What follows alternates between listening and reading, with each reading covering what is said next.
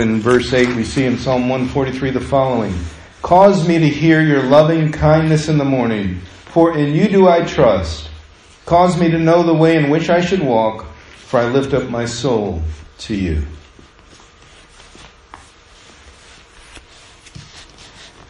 I stand before you today grateful.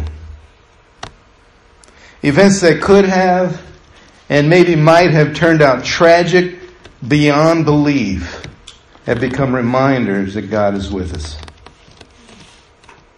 Are you living grateful today? Are you one of those who complains a lot, or do you offer positive comment on things in life? Do you fear the worst or expect the blessing? Are you finding God or disgruntlement in your day-to-day adventure called life? I pray today that this is a wake-up call on your life's snooze alarm if you have lived in the down and outs of negativity and short-sighted living. As most of you know, the prayer chain was activated when news about Dale and Aaron came. Was on the scanner before that even happened. When I got the call, I, I became scared. I was south of Memphis, uh, eating in a restaurant in South Haven, Mississippi with my sister and my wife. At that moment, I felt hopeless. So far away, and even if I was there, what could I do? It had happened. I needed in that moment Psalm one forty-three more than I needed the next bite of food I was eating. We got the news. We redirected our route to Nashville. And when we got there, the E R doctor told us Dale came in with an, an arterial burst, bleeding. Blood was pulsing out with each pump of his heart. Emergency procedure was needed to save his life. It would be close. It would be dangerous. They had to hurry. He was life-flighted there for a reason. It wasn't done without thought. It was done because it needed to happen. The E R doctors and nurses knew what they would find when they looked. Units of blood would be needed and on standby. It's a foregone conclusion on, on an arterial burst and bleed that time was of the essence of life was at stake. The sliced and burst artery had to be mended. They went to work right away and worked on him nearly four hours. His life in their hands. All of this started before I even got close. Before I could do a thing other than pray. But the prayer chain was activated long before he ever got close to Nashville. I want to share with you this morning that we do not wrestle against flesh and blood, though. Bigger forces are at play here. Bigger forces than any emergency room doctor and nurse were working on.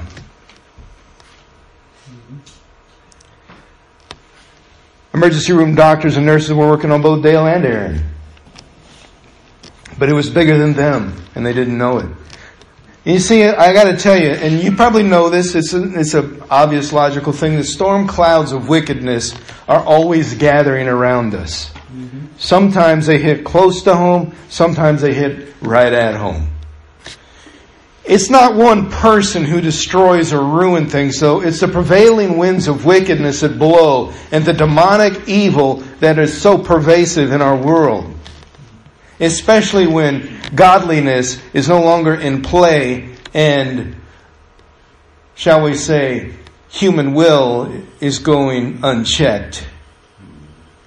Some discredit these things as being demonic or evil or wickedness. But they do so at their own peril, because it's real. Even Galatia, uh, excuse me, Ephesians chapter six says, we don't wrestle against flesh and blood, but against principalities and powers and wickedness in high places and forces of evil. We are not wrestling a person here. We are wrestling something much bigger, and we can't see it, so we want to put something visible onto the struggle. A lot of times we talk about the devil and fighting the devil, but the truth is we don't fight the devil. The devil's already defeated. We live from victory. Amen. We are not up against an enemy that can defeat us. Several years ago here, I preached a message about uh, the enemy can only rise up to fail. He has no power in your life over you or anything about you. There is no opportunity for the devil to win because he's already been defeated. The only thing an enemy can do is show you how big God is. That's the only thing he can do. He can't destroy you and tear you away from God's hands. He is not allowed to do that because you belong to a God much bigger than the enemy. So I share these things with you because the events of this past week, not just that, but other things that have happened in our world and in our society, make us think that somehow or another the evil and wickedness in this world is bigger than God. That things happen to people who don't deserve it, to little children and things like that. And it seems unfair, unright. And it is. And I'm losing battery.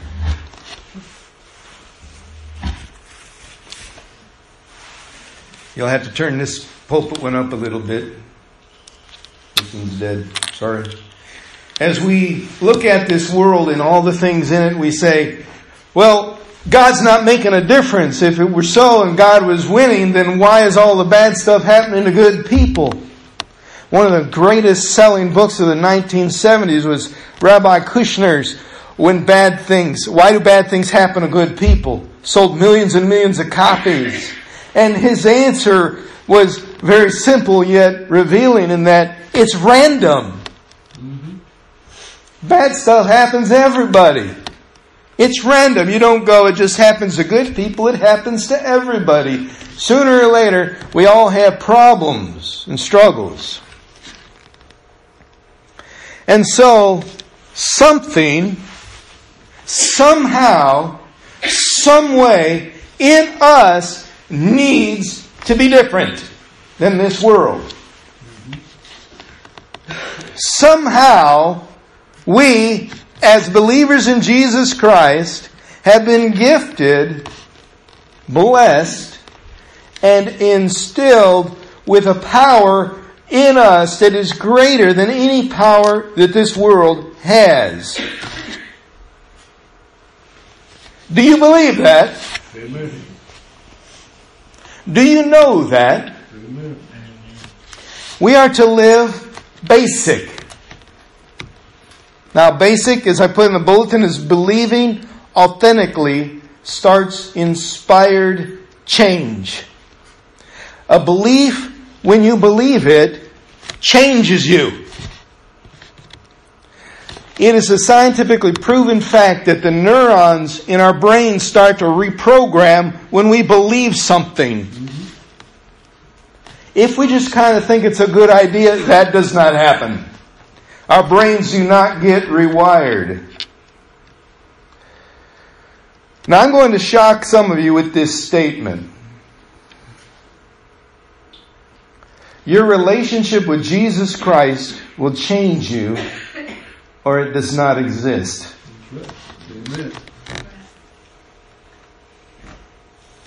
If you want to argue that question of that statement, you don't know who Jesus is.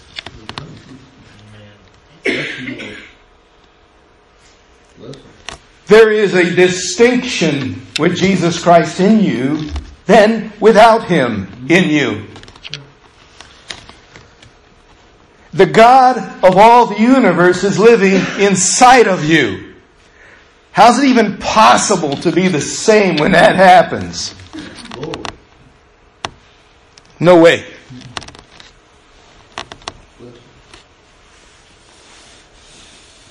Thinking about the events that happened this week, there was a man Under the influence is the best way I can say it. Wickedness and evil and other things. It caused a lot of pain for a lot of people. But it caused something else too. It caused it to you. It caused it to me. It started fervent prayer. Amen.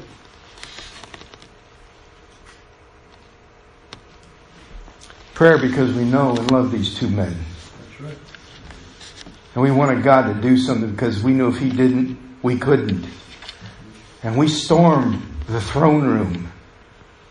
We did that.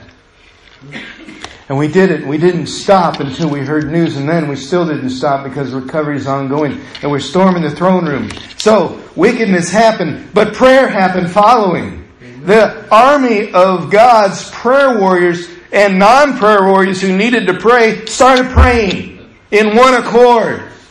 It took one hundred twenty praying in the upper room to get the uh, Pentecost. Imagine what hundreds of people through Facebook and prayer chain started in heaven. Amen. Just imagine. See, I'm not angry at the man who did this. I feel compassion on him because he doesn't know this kind of God. He has to put things in himself to feel like he matters. He's stuck in wickedness. He needs grace. He needs forgiveness. He needs transformation. He needs the Jesus to be alive in him so he doesn't need something else to make him feel that way. And this is what I believe. That this happened is a call to action by this church. Amen. You say, well, why this church? Because it's our people.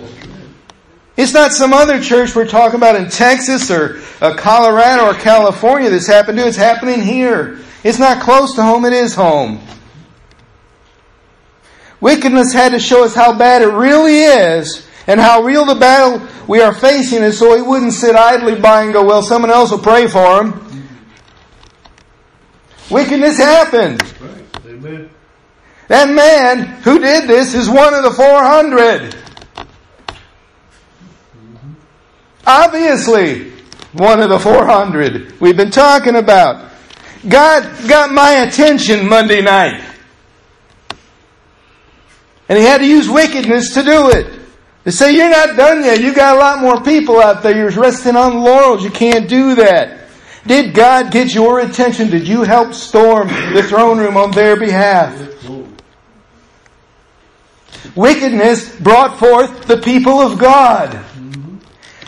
Why is it we can't join up for good stuff as quickly and start storming the throne room with fervent, effective prayer? It's the kind of prayer that says, it's God, you got to do something because we can't. We don't know if the doctors can, but we know you can. That's the kind of prayer it is. It's a desperate prayer. It's a prayer that, God, if you don't, nobody can. Show your power, God. Show what you can do. Imagine. Oh, imagine, church. Oh, imagine this. Imagine if we were that fervent about the mission that God has called us to. Wow. I'm telling you, a church in deep prayer fervently changes the world.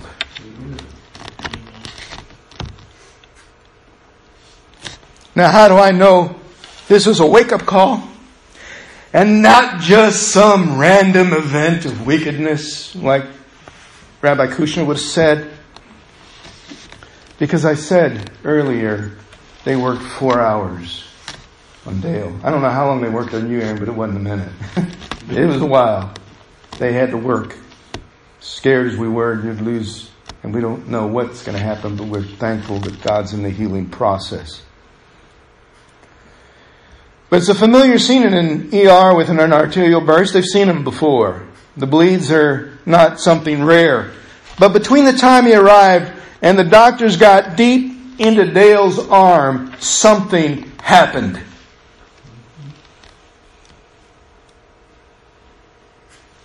The artery was not bleeding. Knit, but not bleeding. It was intact.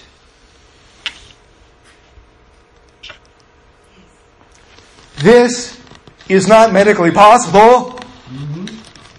For a pulsing wound to all of a sudden stop when it's an arterial burst. Or is it? Nobody has to tell me. Nobody had to tell my wife, and our prayer saved Dale's life. If we hadn't done that, he wouldn't be here.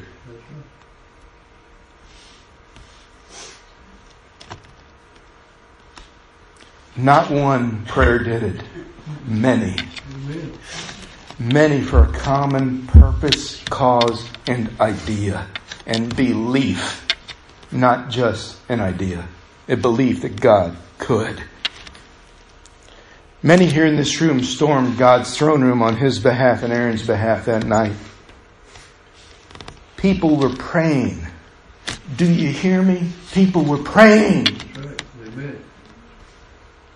They were praying intently. And we must. God has given us an example of how He works. Prayer works, but you gotta be fervent and consistent and desperate. God, if you don't do it, it won't get done. God, if you don't reach the people around us here who are broken and still lost, it won't get done. Bring us up. Raise us up, God. Do what you got to do. But by all means, God, do something. And if we have to do it, we will. But there's not a whole lot we could do but trust that the doctors knew what they were doing. And that God had the answer already. Do you think your prayers are not effective? Have you felt that way before? Mm-hmm. Your prayers are effective. Amen. They work. But we need to unite in a common prayer. Do you think it won't make a difference what we do here as a church today? Oh, well, you know, there's not as many as there was at Christmas, Pastor. I don't know. The effective prayer works. This church as a call to prayer. Or what about what you say today? Do you think it will make a difference? If Jesus Christ is in you, what you say has the authority of Jesus Christ behind it. If you're destroying with negative comments and saying it's going to be the worst, the power of God is trying to stop you from doing that, so you'll put some power out there instead of some negativity and trying to combine forces with the wrong side.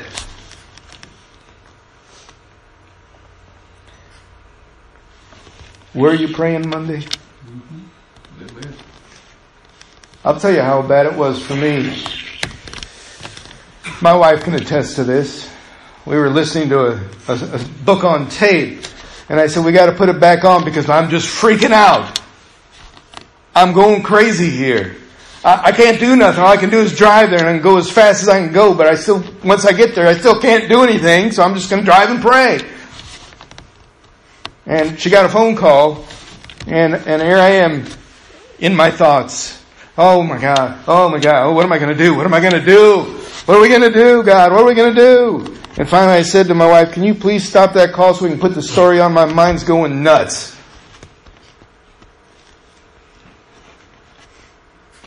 And so we put the story back on. But my mind's still, God, what are we going to find? How's it going to be? What are we going to do? What are we going to do? What's next?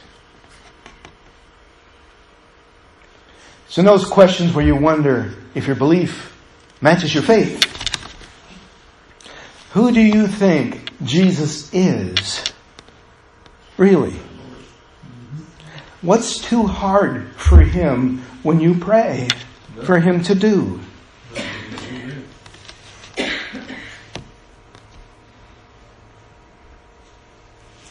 I don't believe we're done praying like that. I think we learned how to pray a little bit Monday. I think we're just getting started as a church in prayer. It's a foundational. It's a core. We have the Rogers family, Lawson Thursday, uh, Sherry, the Chrysalis flight, uh, Aaron and Dale recovering, the man who uh, who uh, now has to live with this, and the other people involved who have to deal with that. People who are hurt about it. There is a lot of prayer needed. Amen. But not just, God, I hope you take care of it type of prayer. God, you got to do something. And God, if you can use me to do it, use me. That's the kind of prayer you got to pray, where that if God can do it and you can help, that you're saying, put me in. That's the kind of prayer. The kind of prayer we prayed for them was, God, I can't, you got to. The prayer we got to pray now is, God, we can and you can, but you got to put us in the battle. Put us up there on the front line, God. That's desperate prayer. If you don't pray like that, not a lot happens with you. Amen. You're not saying, put me in. You're not saying, I want to be a part of this. You're saying, the storm clouds are all around, God, and I'm going to stay inside so I don't get wet. God, please do something. Change it. Put me in. If I got to be a part of it, I'm going to be a part of it all the way. I can't not. If there's something I can do, let me be a part of the solution. Fervent prayer works. We know it works. We saw it work. We heard it from the doctor in the E R say, why is this not an arterial burst? I asked them a question. I said this very question. I know he had to be life-flighted here, and I looked at the people in the E R room where he was laying there, and I, maybe Dale remembers this question. It was, I said, how many units of blood did you have to dump into him? Do you remember me asking that? Do you know what they said? No. He didn't need a single unit. Amen. Jerry said there was Dale's blood all over the concrete. There was blood all over the room. And he didn't need a single unit of blood. Praise God. Do you think prayer works? Amen. I know it does. Oh. I saw it. And the people in the emergency room can attest to it. And I believe Ginger as a nurse can say, yeah, that uh, that doesn't happen. If it does, Ginger, it's a miracle.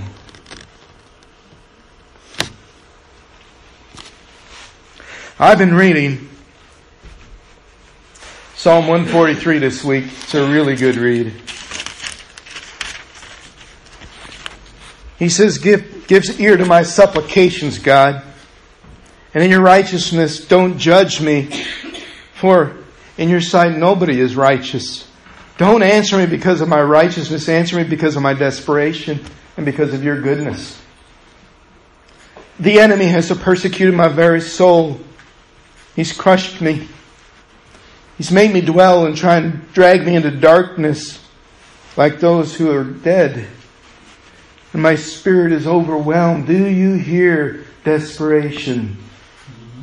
My heart within me is distressed. I remember the days of old, God. I meditate on all your works. I muse on the work of your hands, the good old days when it wasn't so tough. Now I spread my hands out to you. My soul longs for you like a thirsty land. God, I'm empty.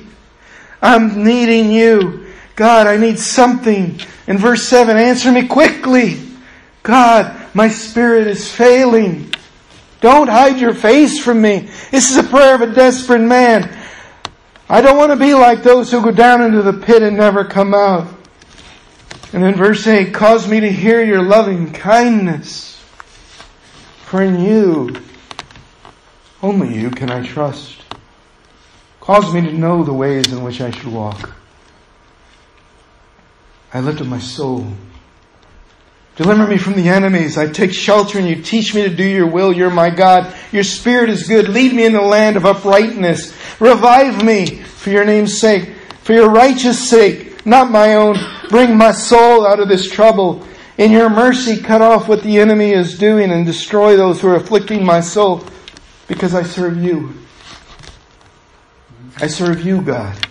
There is no other I would serve. It's interesting how God works. I've been reading the story of Elijah and Elisha in First and Second Kings this last couple of weeks. And Elijah is a great prophet. The prophets of Baal, Mount Carmel, the drought for years until he spoke again. running ahead of chariots. Elijah was a great prophet. And Elisha asked Elijah for a double portion of what he had so Elisha could carry the mantle as a prophet. And Elijah gave stipulations. He said, if you see me taken up, it'll be so. And through a series of events, Elisha went with Elijah. And at one point, a chariot of fire came and picked up Elijah and took him into heaven. Mm-hmm. And he'd asked for a double portion, but he didn't know. He did not know because there was no opportunity yet for him to use it. So how do you know when the power and the authority of God is on you if you don't use it? So it came an opportunity where he had to travel.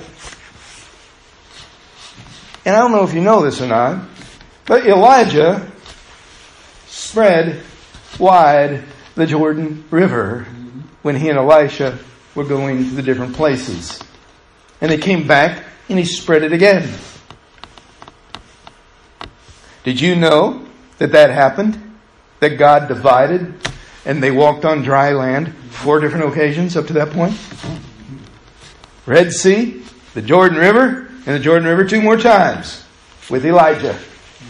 Well, Elisha's traveling and he comes across that same flooded Jordan River. And he looks at it and says, I need to go across this. And, he, and, and it's his first act as a prophet, right? And he goes, I'm going to tap this and see what happens. And this is what he said.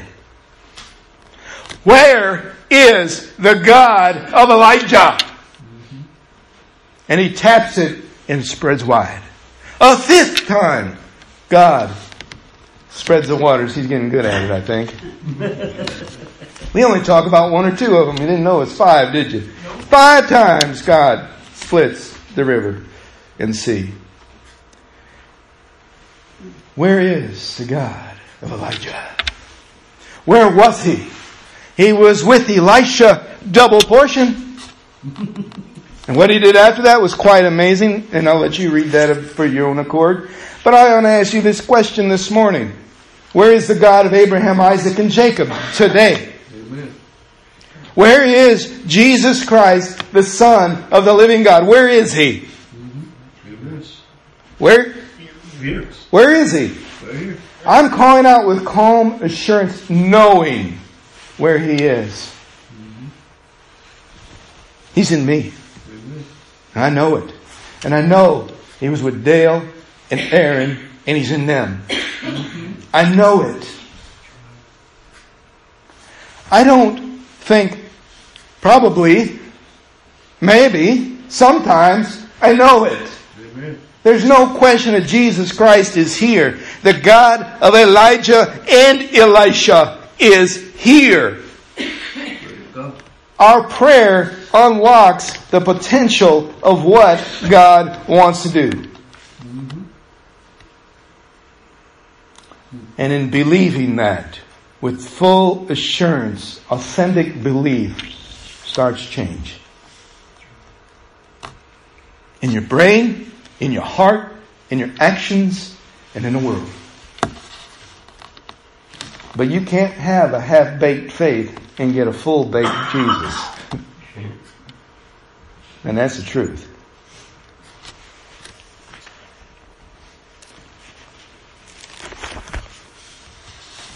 Storm clouds always gather, my friends. Always. They're always waiting for opportunity. The devil, always looking for opportunity to tempt Jesus, even when he was tempted, said the devil left and looked for an opportune time. This morning, the devil is still looking for opportune time. Storm clouds are still gathering. But my question is, are you standing on an authentic faith, belief that says, storm clouds do what they want, who's been inside of me? God's got this and He's got me. No matter what, God's got me. But if he doesn't have you completely, then your life won't reflect it. And you'll do things of your own accord. And people will know that your faith is not authentic. I don't know why. I have no earthly explanation as to why the wickedness that happened has to happen for us to draw close to God.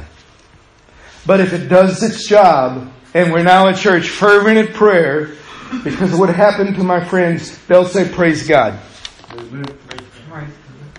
If this community and this region will be transformed because of what happened to them, more power to it.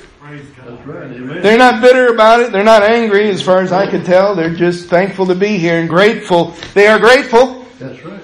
I'm grateful here today.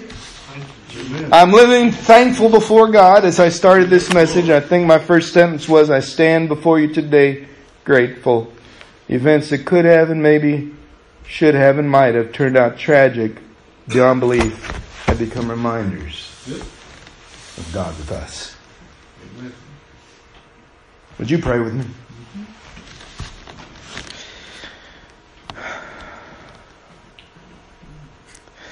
God, we uh, we don't ask for more reminders. We ask you to stir up the gift in us by the power of your Spirit upon us. Pour out your Spirit on us, Heavenly Father, that we'd be a fervent, individually praying people in church, Heavenly Father, with a common prayer. Your kingdom come. Your will be done, Heavenly Father. That we would be a part of your kingdom that's coming and your will being done. And everything else doesn't matter compared to that. So, Heavenly Father, I ask as we prepare our hearts for communion this morning, may you prepare us for communion.